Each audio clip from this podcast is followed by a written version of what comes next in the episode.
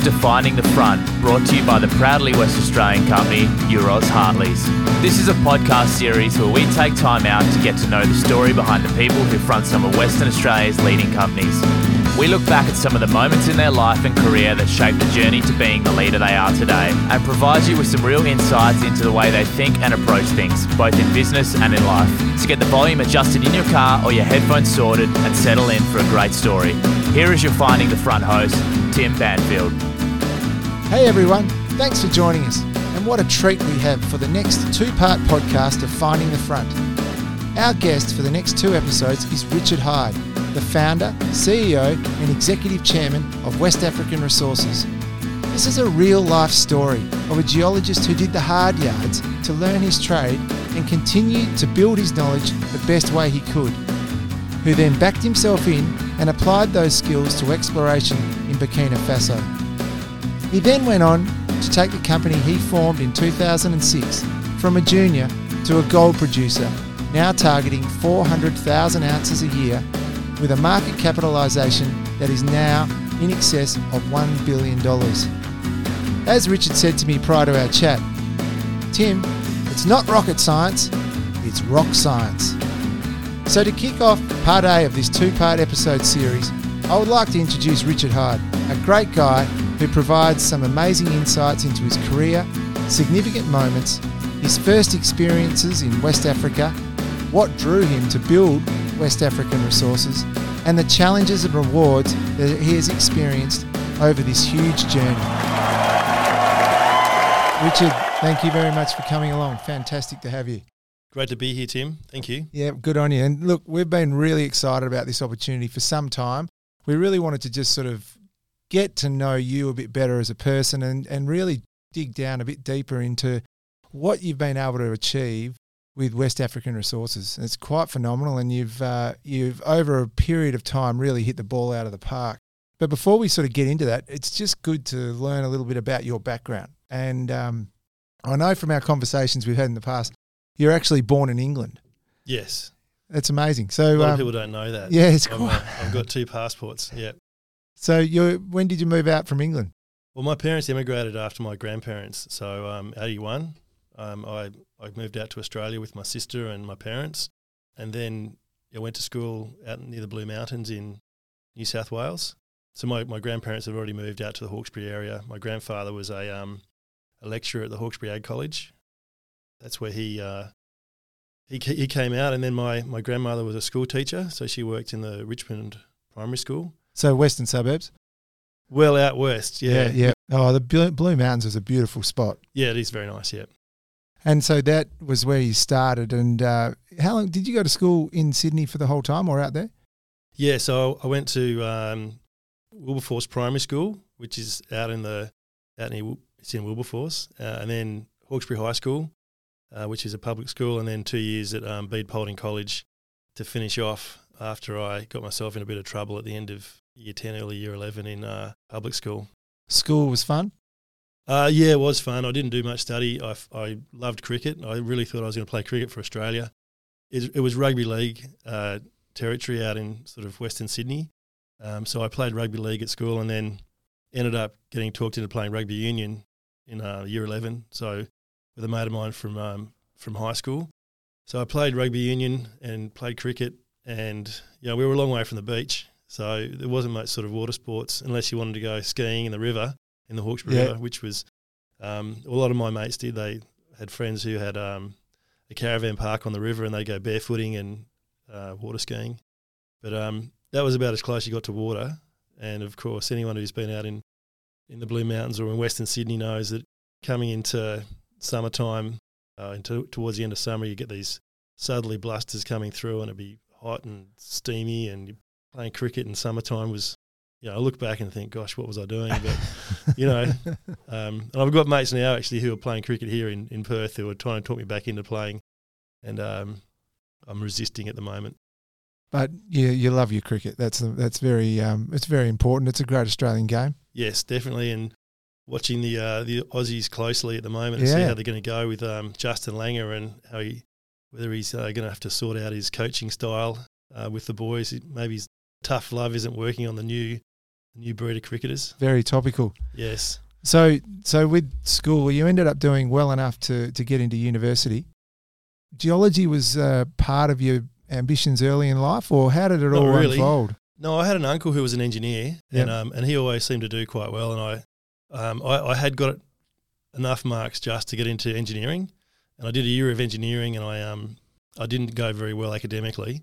I um, played a lot of cricket, played rugby league on Saturdays. Oh, sorry, rugby union Saturdays, rugby league Sundays. Didn't do a lot of study, and I passed one out of eight in my first year of engineering. Um, I had, Wow. to, I had to write a letter to go back into to do a bachelor of science. So I I chose science, um, and I had chosen chemistry, biology, and physics, and I had two units left, and I got talked into geology by Peter Flood, who was the professor of geology at that time. And when you started with geology, did it click? That's where the love of or that passion of earth science, for example, Yeah, came about. Yep, and that's um, I, th- I just clearly remember doing um, topic of plate tectonics, and suddenly realizing that you know there's the Earth is mobile and there's plates moving around and mountains are being built and sea floors being subducted and you know all those sort of Earth processes really captured my imagination and and that's why I got into geology originally. You know, nearly 30 years later, I'm obviously exploring for gold in, in Africa, but I still love listening and, and reading books on Earth processes. So I think we talked talked about it previously. My favourite book is um, A Short History of Nearly Everything by Bill Bryson. Yeah. And I think any young aspiring sort of geoscientist or earth scientist, or pretty much anyone who who is into climate change, for example, or, or those sort of topics, should actually read that book. Yeah, you have It's- mentioned it before, and it's it's it's definitely um, one that I'm going to read, but also suggest to others because it sounds Mm. very very interesting. Well, because it captures everything, and he does a little bit of everything, which is really interesting. But but also you realise that um, Earth processes that we obviously we're living on a pretty old planet, and it's it's it's important because, for example, in Western Australia, you're exploring for gold in Archean rocks that are 2.7 billion years old.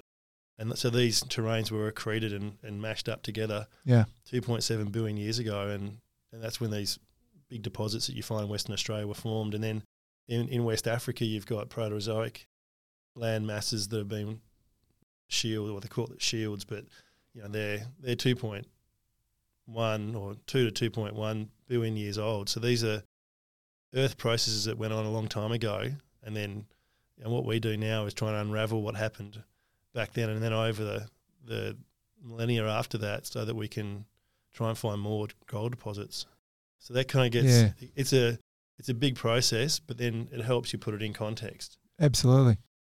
That's not a bad way of segueing into. So when you completed your degree, came out of it with a bachelor of science. Bachelor of Science and a had a major in geology Yes, and a minor in geophysics. right. So I kind of found my thing that I really was interested in, and I finished my degree in three years after pretty much having a gap year doing engineering in my first year. But having a good time. Had a great time. I've always had a great time. Oh no, I have no doubt about that. So so but once you finished the degree, your career kicked off. Yeah, so I mean, at, at university then, um, a lot of students who had potential were encouraged to do honours. So a bachelor of science with honours was really what all the big companies were looking for for for graduates. And I got offered a job straight out of university, and I thought, look, I I, I can always come back and do honours. And New Year's Day, I was flying over to Western Australia, 1996. And that's where you started. That's the first sort of foray into Mm. Western Australia and, and starting. That part of that first job was really gave you the the, the start in geology in earnest. Yep. learning the processes, the methodology of the way well, mining or Well, so I- exploration is done yeah. in WA. That's right. So practical application of gold exploration, and that's that's what I, I got into straight away. And it's funny, you know, you end up, it's the 80-20 rule. You, you kind of end up using 20% of your degree, and in, in the end, it's 80% you learn it on the job. Yeah. But occasionally you do need to know, you know, the, the foundations of of science and geology. And I think the doing the degrees the most important thing because it teaches you how to learn and how to um, interrogate data and how to be critical with your thinking. Uh, and that's that's important. Obviously, the the more study you do, the more critical you can get with that thinking. But um, for me, it was just finishing that degree and then not really looking back. I've been working ever since, really. What was the first job? Who was that with? Oh, there was um, two chaps called John Baxter and John Chisholm who had a company out in Belmont called um, Continental Resource Management, and they were just consulting geologists. And John Baxter was a, a pretty well known structural geologist here in Western Australia. He'd worked for the survey in the 60s and 70s and told us all these crazy stories of, you know, driving his Series 1 or Series 2 Land Rover up and down the coast and you know, driving to pubs in, you know, up near Cue to, to watch um, um, the landing on the moon, that sort of thing, you know. Right. So he, he was a pretty old dude and Real character. very, very good. Yeah, I I remember him clearly because uh, whenever whenever he came out to visit us in the bush, like we were living pretty rough. We were in fly camp, so basically sleeping in swags, and you move you move every couple of weeks and set up a new camp. And we were soil sampling up north of um, Southern Cross, and now that that's um it's all iron ore country. I'm pretty sure they've they've mined all the banded iron formations through there. But um, yeah, John would turn up with some terrible red wine and some steaks. Uh, you know, he'd call it his um, oh, I can't remember his name, his wine, but we'd just drink half a bottle and you'd just toss the rest of it. But uh, he um, he'd come up with with uh, you know, T-bone steaks and we'd kind of cook them up on the on the fire and he'd tell stories about what he used to get up to when he was younger. Was all very entertaining. He What- actually one of his favourite sayings was, um, "Richard, there are two people: those who eat to live and those who live to eat. I am one of the latter." Classic. yeah, he was a classic. So how long were you with Continental for? Oh, a couple of years. Yep. And then um, I heard about a job going with Aberfoyle, uh, which was a pretty well established uh, gold and base metals explorer and miner in Australia in those days. So I um, I jumped across and went across and worked for Aberfoyle, and um, I was put out into the eastern goldfields doing exploration. The team that I was part of then found all the, the ground or found all the deposits out at Carosue Dam, which have been mined now by Saracen.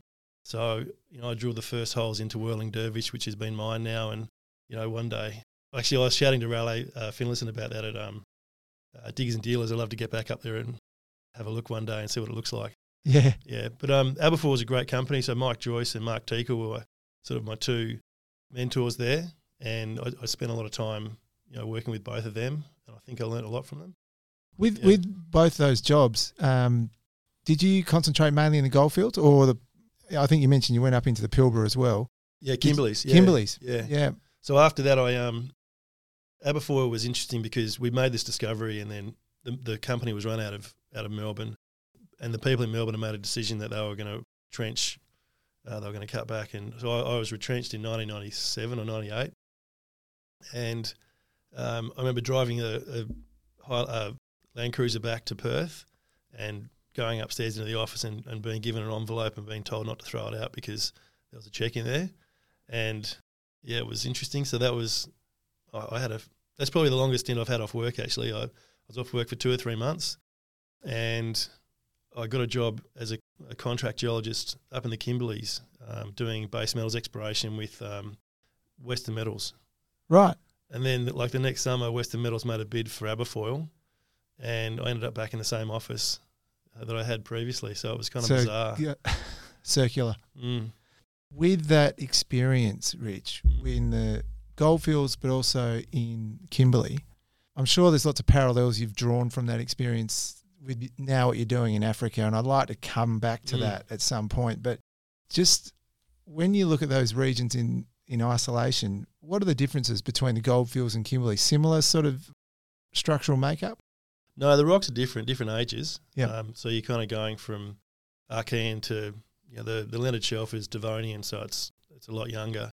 Yeah, still flat lying. So you've actually they're stratiform deposits. So you, you're actually um, exploring and, and then ended up mining deposits that are, I guess, not too disrupted structurally. So they're they're still roughly in situ or in the sort of similar sort of position to what they would have been laid down in, or the mineralisation if you've looked at those sort of deposits, these base metal deposits, they they're either strata bound or stratiform, Right. and they can be tipped up and and um, deformed, but the ones that we were looking at weren't too bad. But they're also feeders into those deposits. So some of those deposits were were vein or breccia deposits associated with stratiform and stratabound deposits. Very different, but um, the the actual, I guess, for me, going from just generally working in Western Australia, we do things to a really high standard here, and there's been decades of, I think, fine tuning on how to find gold deposits and or deposits, base metal deposits. You see today, Chalice have put out their their maiden resource for their their project, which is kind of outstanding. And so again, like the Western Australia is kind of leading the world in exploration. So using VTEM, for example, to find deposits, and and I think that's going to be the next leg in Africa is is using more geophysics to find uh, big deposits because you know the way I look at it in the 70s and 80s gold deposits were found in Western Australia through soil sampling you know they're either outcropping or pretty close to outcropping and they were just drilled and yeah and then you you kind of follow that sort of progression that's where we are we, we're at that sort of stage in Africa. We're still finding deposits that are outcropping. Um, there's been some great deposits uh, or discoveries recently in you know in Guinea in Burkina Faso in Ivory Coast.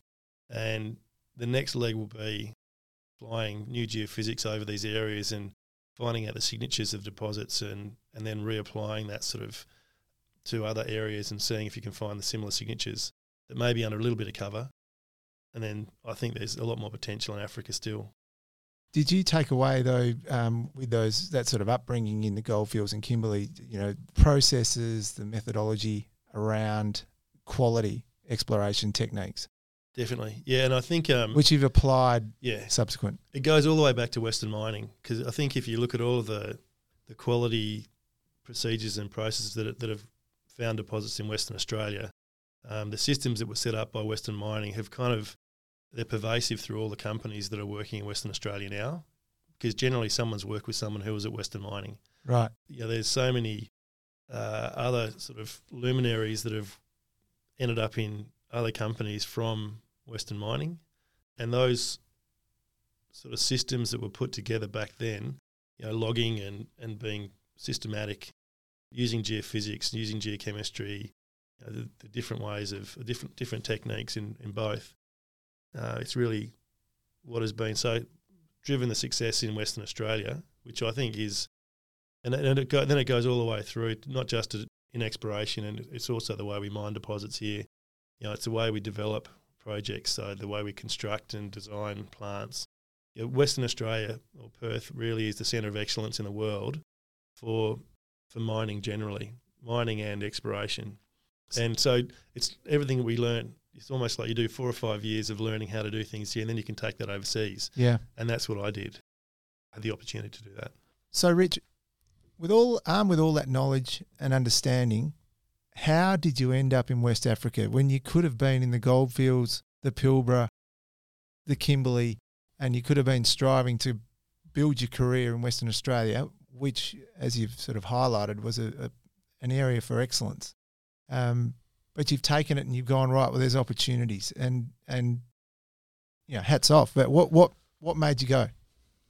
I'd kind of done about four years of fly and fly out work. Um, I'd been I didn't really have a steady relationship with any sort of the, the ladies during that period. So that was, so fly and fly know, out in Western Australia. Yeah, so yeah. or drive in, drive out. So it was either a lot of field work. So the first couple of years I was doing sort of six weeks on, two weeks off, and sometimes you'd go and have a weekend in Kalgoorlie and do back to back six week stints. So I did that in my first year quite a lot, and you know I paid my university HECS debt off in the first six months just by not well, I wasn't earning much money. It was like 130 bucks a day no expenses. But no expenses. and um, yeah, so I think um, I, I was kind of keen. I went to the Kimberleys, but I was kind of getting that routine of fly fly out, two weeks on, two, uh, one week off when I was working out of for Western Metals.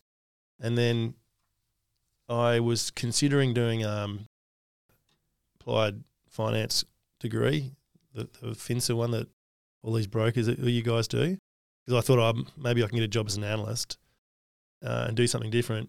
And then while I was working in the office for Western Metals, and I'd already said I was going to leave, the guy who I was training up to, to take my job had been offered a job in, in Mali. And I said, Oh, right, tell me about it. And so I got talking to him. Then I rang up Rick Yates um, at uh, Resource Service Group as it was then. He, he told me to come in. I saw Steve Ross, who is still a good mate. He interviewed me for for the job, and I got the job. And the next thing you know, I'm on a plane to Africa on 180 bucks a day. You know, Wow. yeah, thanks. so I did. Um, I think my first stint was four months in the bush, and I'd come out of the Kimberley. So, you know, being a minority, being a like a lot of uh, Indigenous people, and being a white man in a minority position is um, well, it's not often we're in that position, but I certainly was, and you know, four months in the bush in uh, in West Africa was an experience for me, but you know, I, I kind of really enjoyed it. And it was, I was doing exactly the same thing that I was doing in Western Australia, but just it was a different experience. Yeah. Well, you would have learned a lot about being independent and Yes. and pioneering in many ways. For you, coming out of the comfort zones of, Yeah. of drive in, drive out Yeah. And I think, um, look, I've, in another country, and, and that's I've always been pretty independent, you know, because I, I left home to go to university at 17, you know, and, and then it wasn't until 2019 that I kind of went back and I caught up with my dad in Japan and we went and watched rugby and I was thinking, we haven't spent two weeks together since I left home, you know, and I was 45 then, that's two years ago. yeah. So I've always been independent, um, probably to the point of distraction and annoyment for my my wife and my family. But I've always been able to get on and, and get things done, and kind of being a jack of all trades, master of none, definitely. So I can do a bit of everything, which I think is sometimes really good. Um, sometimes it's a bit of a curse as well.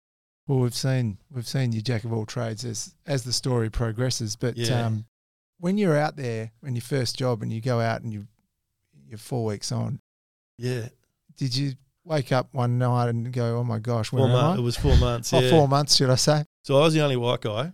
Um, we had all the Mali, and I was living in Mali. Um, I had a, a small team of three Ghanaians with me, and I'd just been dropped off by an Australian, the manager of the company, who'd come back just to, to drop me off in Africa and then left.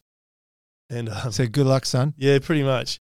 And uh, Jeff Krensky, Jeff said on the way out to the, we were working for a company called Hyundai, which was the big Hyundai, but these um, two or three Koreans in the middle of Africa. It was bizarre. And Koreans can be very uh, structured in, in what they do, as you can imagine. And Jeff said to them on the way out, look, oh, look, we're, we're just happy eating bread and tuna every day, maybe some sardines. And like three months in, they were still feeding us that every day for lunch. So I just ended up kind of breaking ranks and I'd eat with the local guys and we'd have these big, big bowls of, you know, couscous and this sort of dried fish soup on it. And, you know, you kind of, it was different. And then I, um, I'd eat my bit and then someone put a hand or a finger into my little corner because we were all eating for the same big bowl. Yes. I said, that's it, I'm out, I'm done. I lost a bit of weight. I, geez, I had a fantastic rig when I came back after that first four months. You would have been um, hardened in the belly. Yeah. Oh, yes. Um, surprisingly, and still pretty hard in the belly. So, Rich, you said you came back with a, a body that you were pretty happy with after after eating couscous salad out of Yeah. a bowl. Um, that challenge of eating, I mean, let's just sort of dwell on that for a minute because you weren't you probably weren't accustomed to that um, style of food or you know being in another another country with the environment you're in. You know, Yeah. you must have some amazingly tough stories around getting your body battle hardened. Yeah, well, it's funny because my my dad's English and he's a very plain eater. Like he doesn't. We didn't have any spicy food as kids growing up, and I can remember my mum, my mum cooking lemon chicken once, and he kind of looked at her funny and went to the fridge and got a steak and cooked it.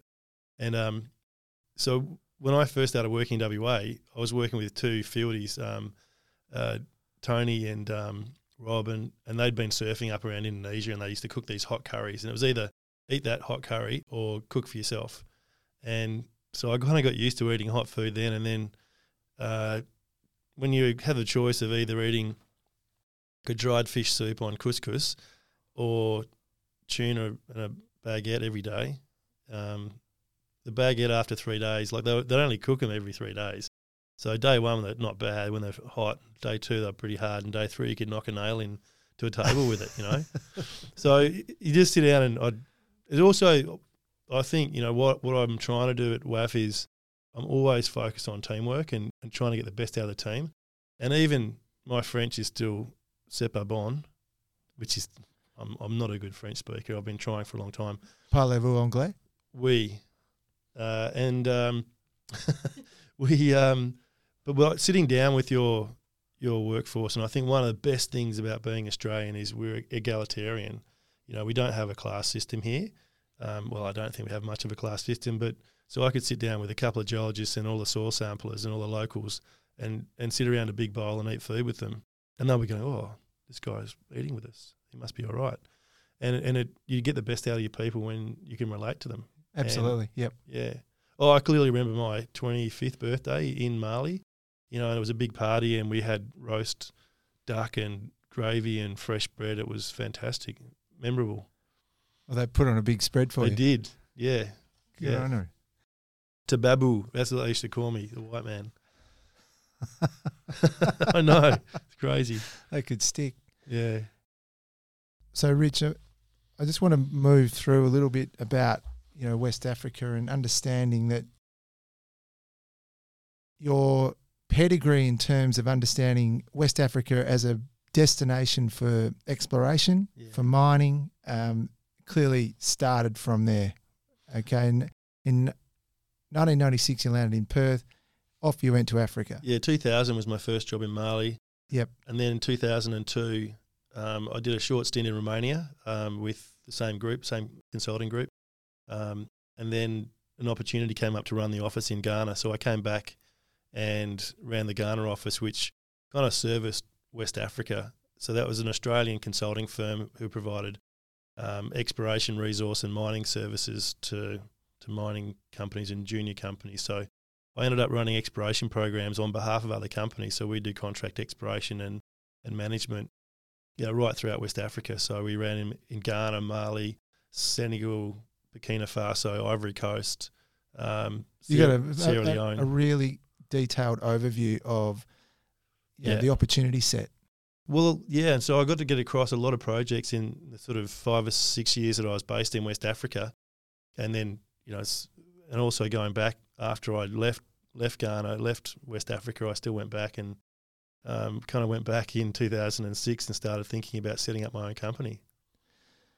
So you had a little bit more cash and uh, came back to Perth, and then thought, right, well, I now know this region, um, and there's an opportunity for me.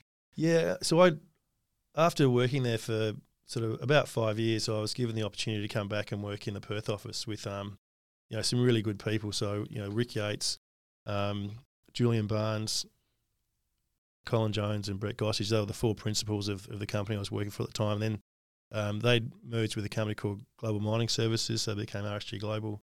Um, so Linton Kirk and Nigel Spicer, who's on our board now, um, uh, Peter Nordia, who passed away a few years ago. Um, so a very, very kind of solid group of professionals.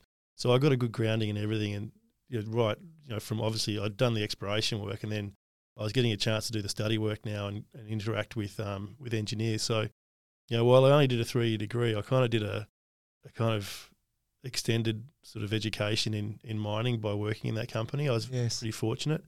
And by kind of the end of 2006, things were just heating up, and you know the stock market was booming, and I was doing independent valuations on um, exploration companies and you know mergers for independent expert reports.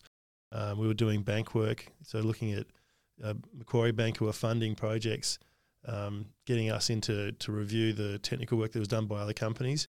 So I got a fantastic grounding in in a whole heap of stuff that's to do with mining. And by the end of 2006, I thought, you know, I could really some of the independent geos reports I was writing for new list, new listings, so new floats. You know, I just thought, oh look, I could put some of this stuff together and float it for ten million dollars if these guys can. Well, that's part A of this fascinating chat with Richard Hyde. It's like opening your Christmas presents early. Part B is around the corner and ready to go.